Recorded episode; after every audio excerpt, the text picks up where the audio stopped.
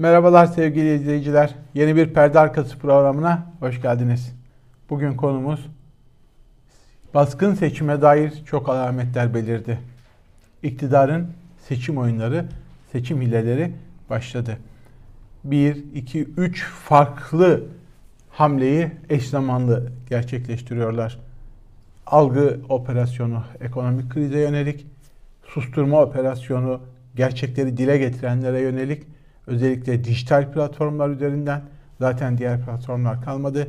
Üçüncüsü de rakibe çelme takma en azından çamurat izi kalır stratejisi. Bulanık suda balık avlayacaklar. İşin özeti bu. İsterseniz en baştan başlayalım. Seçim alametlerine dair Metropol anket firmasının başındaki Özer Sencer ilginç bir açıklama yaptı. Son yaptıkları ankete dair e, Sputnik'ten Atilla Güner'e akşam postasına konuk olmuş. Sencer diyor ki son ölçümlerimize göre 12 puanlık iktidar yanlısı seçmen partilerini terk etmiş ve kararsızlarda bekliyorlar. 20 Aralık ekonomik kararları bu kur makyajı, e, döviz endeksli mevduat hesabı girişimi, daha doğrusu faizi döviz getirisiyle eşitleme girişimi, asgari ücretin beklenenden yüksek artırılması gerçekte bir artırım değil. 470 dolar olan yılbaşındaki asgari ücreti 250'ye düşürmüş oldular ama millet alkışladı. 7 e, lira olan doları 14'ten 12'ye, 15-16'dan 12'ye düşürdüler. Millet alkışladı. Halbuki 7'den 12'ye çıkmış durumda. Halay çekiyor insanlar. Algı operasyonu budur. Algı operasyonlarının başarısı. Algı operasyonları. Memurların kat sayı ücretinin 3600 kat sayı probleminin çözülecek yönünde mesajlar vermeleri, emeklilikte yaşa takılanlara dair müjde vermeleri ve son olarak emekli ve memur zammına dair verdikleri sinyalleri Özer Sancar ne olarak okumuş? AKP'nin Erdoğan'dan kopan bu %12'lik kararsız kitleyi geri döndürme çabası olarak yorumluyor. Diyor ki Sencar, AK Parti'den kararsızlara giden seçmenin %45'i yani 12'nin %45'i %6 eder. Bu pazar Cumhurbaşkanlığı seçimi olsa kesinlikle Erdoğan'a oy veririz diyor. Kararsızlar çok da kararsız değiller henüz. AK Parti'den uzaklaştılar bir miktar ama başka bir yere gitmedikleri için yeniden AK Parti'ye geri dönme şansları yüksek ve Erdoğan da şu anda bunu yapmaya çalışıyor. İşte tüm bu algı operasyonlarıyla devam ediyor. Asgari ücret ya da emeklilere verilen imkanlar bu insanları geri çekmeyi hedefliyor. Kararsıza giden iktidar yanlısı seçmenlerin iktidarı terk etmesinin sebebi ekonomik. Geçim darlığı ve gelir yetersizliği. İktidar kısmen de olsa bu sorunu çözdüğü takdirde ya da daha önce Modura'nın Japon e, finans kuruluşunun raporunda dile getirdiğimiz geçici refahlık rahatlama sağlayacaklar. Sonra da ardından baskın seçime gidecekler. Eğer olmayacak gibi ise o hal ilan edip o hal şartlarında ya seçimi bir erteleyip ya da o hal şartlarında eşit olmayan şartlarda seçime gidecekler, baskın seçime e, bir seçime girecekler diye. Bunu destekler nitelikte aslında Özer Sancar'ın da tespitleri. Ben öyle düşün, ben diyor iktidarın geçim darlığı ve gelir yetersizliğinden dolayı iktidarı kısmen de olsa bu sorunu çözdüğü takdirde kararsızların yarısının en azından yüzde altısını geri döndürebileceğini düşünüyorum. İktidarın da böyle düşündüğünü zannediyorum. Çünkü yarıya yakını geri gidebilir. Ölçümlerde biz bunu görebiliyoruz diyor. Devam etmiş. İktidarın 20 Aralık'tan sonra çalışanlara yönelik yaptığı gelir artırıcı eylemlerin kısa vadede önemli etkisinin olacağını düşünüyorum ama bu etkinin artan enflasyon karşısında 6 aydan fazla süreceğini zannetmiyorum. Bu tam da 2002'nin baharında seçim olacak stratejisinin söylemlerinin gerçeklik kazandırabilecek bir yorumlama. Bu süre sonra insanlar, bir süre sonra insanlar bugünkü geçim sıkıntısı durumuna geri dönecekler. Şu anki yaptıkları makyaj operasyonlarıyla e, sonuç vermediği için. İktidar maaşları arttırarak tam bir seçim ekonomisi uyguluyor ve insanlarda özellikle dar gelirlerde kısmi bir rahatlama meydana getirilecek. Ama bu rahatlama etkisini bir yıl boyunca sürdüremez. Çünkü enflasyon %50 ama 2 ay sonra %60 belki %70 olacak. Ocak ayında olan rahatlama bir yıl devam etmez. Enflasyonun bu kadar yüksek olduğu yerde maaşlara yapılan zamlar bir süre sonra buharlaşıp gider. Vatandaşların kısmen rahatladıkları noktada iktidarın geçim seçim kararı alması gerekir. Baskın seçim muhalefetin beklemediği anda iktidarı iktidarın seçimi getirmesidir. Muhalefetin şu an seçime hazır olduğu kanaatinde değilim. Çünkü henüz adaylarını bile belli edemediler. Önemli tespitler aslında birçok diğer tespitlerle hatta uluslararası finans kuruluşlarının tespitleriyle de uyum arz eden tespitler. İktidar o kadar başarılı bir algı operasyonu yapıyor ki ekonomide düşünün e, İbrahim Kahveci e, gazı, Karar Gazetesi yazarı ilginç bir yazı kaleme almış. O da diyor ki bu son döviz kuru artışıyla e, döviz kurundaki e, doların değerini düşürmelerine dair ilginç tespitlerde bulunmuş.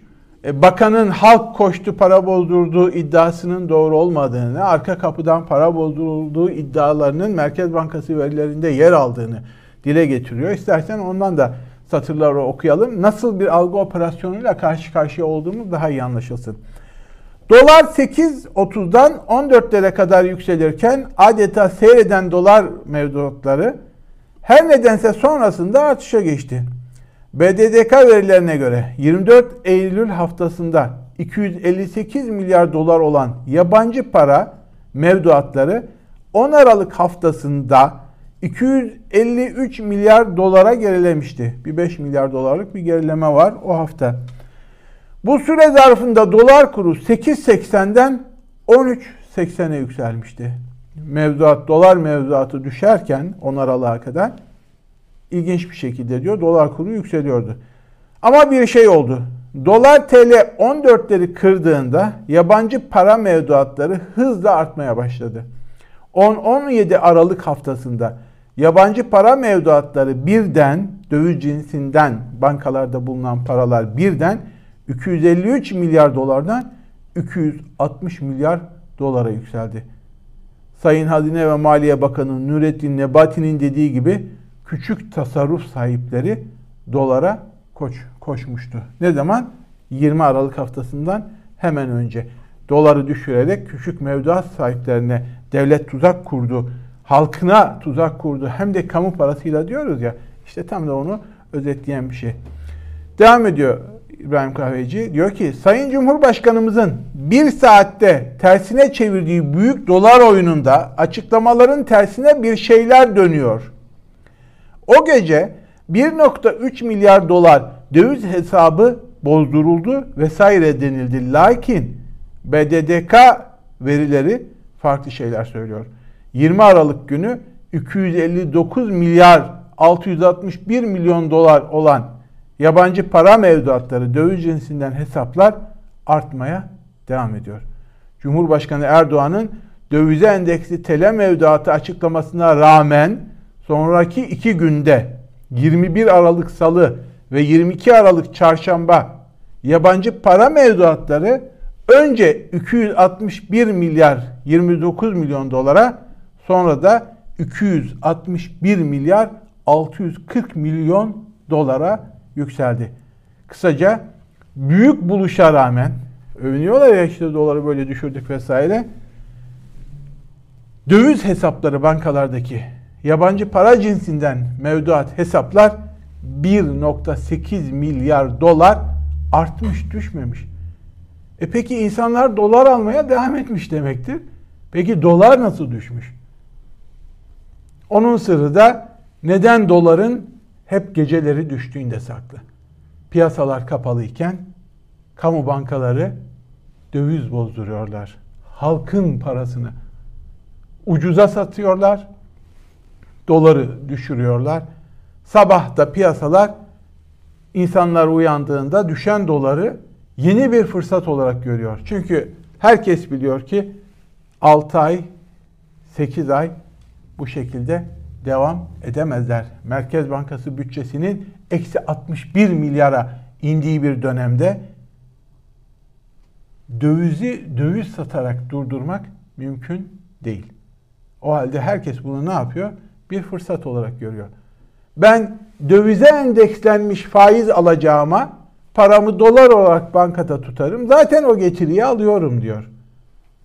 Ve bunu fırsata dönüştürme derdinde küçük yatırımcı da dahil. Kaybeden kamu ve kamu bankaları. Tıpkı damat Berat Albayrak'ın 128 milyar dolara erittiği gibi şu ana kadar geçen hafta itibariyle, cuma itibariyle 16 milyar doları daha erittiler. Sonrasını göreceğiz. Şimdi bir hamle bu. Algı operasyonu. Bu konuda her şeye rağmen gerçekler farklı ama sokakta başarılı olduklarını ya da böyle olduğuna dair algıyı oluşturmuş durumdalar. Halay çekenlerden açıklama yapanlarına. Gerçek mi? Değil. İkincisi ne yapıyorlar? Seçim alametlerinden saydık. Böylesi dönemlerde iktidar hep yaptığını yapıyor. Gerçeklerin dile getirilme ihtimali olan tüm mecraları tıkamaya çalışıyor. Artık bağımsız televizyon, artık bağımsız gazete, gazetecilerin sayısı çok azaldığında en etkili mecraları sosyal medya ve YouTube gördüğünden önce YouTuber'lara operasyon yaptı. Sokak röportajları yapılmasın, halkın gerçeklerini düşündüğü bilinmesin diye. Şimdi de bu ekonomi algı operasyonları anlaşılmasın, ortaya çıkmasın diye BDDK eliyle ekonomistlere bu biraz önce anlattığım gerçekleri dile getiren hesaplara tam 26 hesaba suç duyurusunda bulundular. Dijital diktatörlüğe doğru diyorlar ya işte bu nedenden dolayı. Aralarında e, Durmuş Yılmaz gibi eski Merkez Bankası Başkanı da var. E, hakkında suç duyurusunda bulunanlar arasında. Rüştü Saracoğlu, bu da eski bir Merkez Bankası Başkanı, bakandı e, hatırlarsanız. Ali Can Uğur da bir gazeteci. E, yine Emin Çapa, e, ekonomist, bir gazeteci. Şeref Oğuz uzun süre e, şeyde de yazılar yazan bir isim ilginç bir şekilde. Yandaş medyada da ekonomi yazıları kaleme almış bir isim. Ona da açmışlar. İzzet Özgenç, iktidarın ceza hukuku konusundaki bir numaralı danışmanı. İzzet Özgenç'i en son attığı ekonomik OHAL ilan edebilirler tweetlerinden herkes hatırlayacak. Tam 26 hesap var bu şekilde. Buna dair e, hakkında suç duyurusunda bulunanların açıklamaları var. Durmuş Yılmaz işte ifade özgürlüğüne dikkat çekmiş. Ben zaten ne olduğunu biliyorum. Ali Cenan Uludar ve diğer hesaplar da dahil Emin Çapa da dahil susmayacaklarını, bu gözdağını kabul etmediklerini söylüyorlar. Hatırlayın dolar 7 lira iken, 1 e, dolar 7 lira iken dolar 10 liraya çıkacak dedikleri için 20 küsur insan hakkında suç duyurusunda bulunulmuş ve doların 11 TL olduğu gün duruşması vardı. Hakim mahkemeye gelemedi. Şimdi hakikatler er ya da geç çıkıyor ama onların derdi başka. Algı operasyonu yaptık. Bu algıyı bozacak gerçekleri kimse dile getiremesin diye. Tutar mı? Onu göreceğiz. Ne dedik? Seçim alametleri fazlasıyla belirdi ve devam ediyor. Şimdi birinci, ikinci hamle söyledik. Sonuncusu rakibe çelme takma girişimi. Rakibe çelme takma girişimini aslında bir önceki programda, e, iki önceki programda İmamoğlu'na terör tuzağı başlığıyla vermiştik. İmamoğlu'na terör tuzağının niçin kurulduğunu da, niçin kurulmak istediğinde orada daha geniş bir şekilde ele almaya çalışmıştık. Şimdi neden İmamoğlu? Bir defa en güçlü rakibi olduğu belli ya da Erdoğan İmamoğlu'nu kendine rakip seçti. Muhalefet partileri tek bir adayda henüz birleşmemişlerdi. Erdoğan onları birleşmeye zorluyor. İki ihtimal. Ya muhalefeti tuzağa çekiyor ya da muhalefetin en güçlü adayını tasfiye etmeye çalışıyor. Çamurat izi kalsın. Kurgu yap, kazan. Bu kadar net, basit bir strateji. Ama bunun için de aklınıza gelecek bütün Machiavellist yöntemleri bütün siyasi ahlaksızlıkları, her türlü hileyi yapıyorlar, yapabilirler. Zira onlar için savaş hile demektir.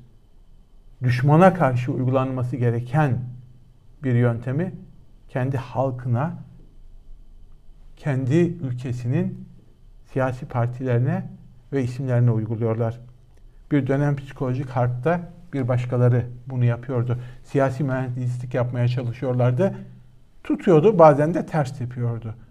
Erdoğan'a da yapmışlardı muhtar bile olamaz diye. Cumhurbaşkanı oldu. Aylarca muhtarlara aylık konferans yapıyordu. O da bir inferior kompleks yansıması olabilir tabi.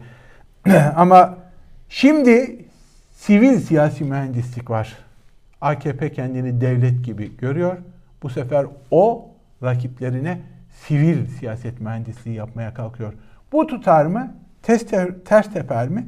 Göreceğiz. İstanbul'da seçimleri ikinci defa iptal ettiklerinde, ikinci defa yapıldığında ters tepti. Daha yüksek oy kaybıyla İmamoğlu kazandı. Yani e, Erdoğan daha büyük bir kayıp yaşadı ilkine göre. Bu sefer yaptıklarında tutar mı tutmaz mı göreceğiz. Sorun şu. iktidarın terör yaftasını kullanmasında. Halk bir insana terör yaftası vurduğunuzda gerçekmiş gibi gözüne far tutulmuş tavşan gibi diyeyim donup kalıyor. Gerçek mi değil mi altına bakmıyor bile. Ya da hukuksuzluğu hukukçuları kullanarak, hakimi savcıyı kullanarak yaptığınızda halk bunun da hukuksuzluk olabileceğini, hukuksuzluğun hukukçular elinden gelebileceğini kabul edemiyor, algılamıyor. Bunu sorgulamıyor garip bir şekilde. Bu da garip bir şey. Şimdi bu o kadar denenmiş bir yöntem ki şimdi tepki gösteriyorlar. Ne demek büyük şehirde iltisaklı terör örgütü mensupları olduğu iddiası. Kardeşim bunların adli sicilleri temiz.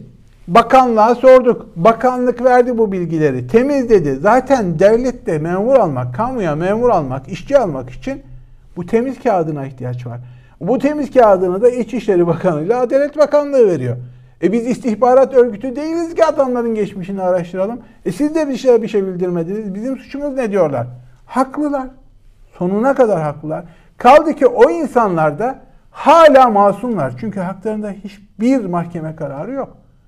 Eğer terörist iseler İçişleri Bakanı'nın bugün istifa etmesi gerekiyor. 550 küsür terörist elini kolunu sallayarak İstanbul sokaklarında dolanıyorsa o İçişleri Bakanı'nın o koltukta oturmuyor olması gerekiyor zaten.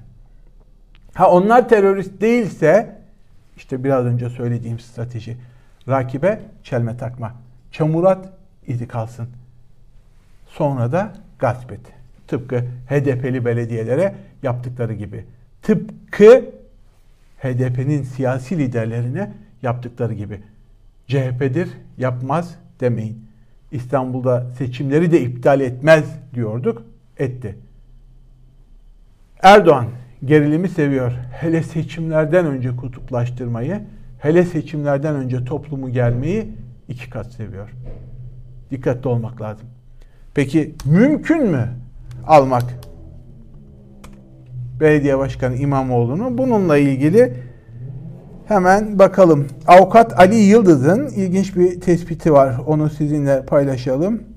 Ali Yıldız diyor ki İstanbul Büyükşehir Belediye Meclisi üye dağılımı AKP 176, CHP 119, İyi Parti 12, MHP 4. Bu şu demek. Ankara'da da İstanbul'da da. Belediye mecliste, ilk belediye meclislerinde e, AK Parti üye sayısı muhalefetten fazla. Şimdi İmamoğlu görevden uzaklaştırılırsa AKP ister kayım atar, isterse belediye meclisi içinden belediye başkanı seçilsin der. Daha önce Yalova'da hatırlayın yapmışlardı. Her halde de her iki halde de istediğini elde etmiş olur. Bununla da kalmamış. Söz konusu yasa maddelerini de vermiş. Şimdi diyor ki 45. madde belediye başkanlığının boşalması halinde yapılacak işlemler belediye başkanlığının herhangi bir nedenle boşalması durumunda vali tarafından belediye meclisinin 10 gün içinde toplanması sağlanır. Meclis, biraz önce AKP'nin çoğunlukta olduğunu söylediğimiz meclis. Birinci başkan vekilinin onun bulunmaması durumunda ikinci başkan vekilinin onun da bulunmaması durumunda en yaşlı üyenin başkanlığında toplanarak belediye başkanlığının boşalması veya seçim dönemini aşacak biçimde kamu hizmetinin yasaklanma cezasının verilmiş olması durumunda bir başkan, başkanın görevden uzaklaştırılması, tutuklanması veya seçim dönemini aşmayacak biçimde kamu hizmetinden yasaklama cezası alması durumunda bir başkan vekili seçer. Bu normal prosedür. Bir de biraz önce bahsettiğimiz eklenen bir madde var. Ee, OHAL yasasına eklenen bir madde var. İşte asıl HDP'li belediyelere de uyguladıkları. Orada da diyor ki belediye başkanı veya başkan vekili ya da meclis üyesinin terör veya terör örgütlerine yardım ve yataklık suçları nedeniyle görevden uzaklaştırılması, açığa alınması veya tutuklanması ya da kamu hizmetinden yasaklanması veya başkanlık sıfatı veya meclis üyeliğinin sona ermesi hallerinde 46. maddedeki makamlarca belediye başkanı veya başkan vekili ya da meclis üyesi görevlendirilir. Görevlendirilecek kişinin seçilme yeterliğine sahip olması şarttır. Bula bula gidiyor. Neymiş? Açığa alınması bile soruşturmanın selahiyeti için İçişleri Bakanlığı tarafından açığa alınması bile yeterli. Yerine belediye başkanına kayım atamak için o hale, o hal yasasına ekledikleri bir maddeyle bunu derc etmişler. Zaten HDP'li belediyelere atamalarında bunu fazlasıyla gördük. Evet, seçim stratejisi iktidarın erken seçim, baskın seçim, bahara kadar bir baskın seçim planı olduğuna dair alametler dediğimiz gibi fazlasıyla belirdi. Bundan sonra ne olur? İmamoğlu bu ikili tuzaktan, terör tuzağından çıkabilir mi? Kayım mı atanır? Belediye meclisi mi seçtirilir? Ya da sadece bu gerginlik üzerinden mi iktidar beslenmeyi planlamıştır? Bunları göreceğiz. Ama şunu da unutmamak lazım. Bugün İmamoğlu'na sahip çıkanlar eğer dün HDP'ye sahip çıksalardı ya da aynı şekilde delilsiz şekilde hiçbir yasal karar olmadan vazifelerinden atılmış diğer KHK'lılara sahip çıksalardı o zaman da onlar için de hukuku savunuyor olsalardı bugün bunların hiçbiri yaşanamayacaktı. Geç gelen adalet, adalet değildir. Tutar mı?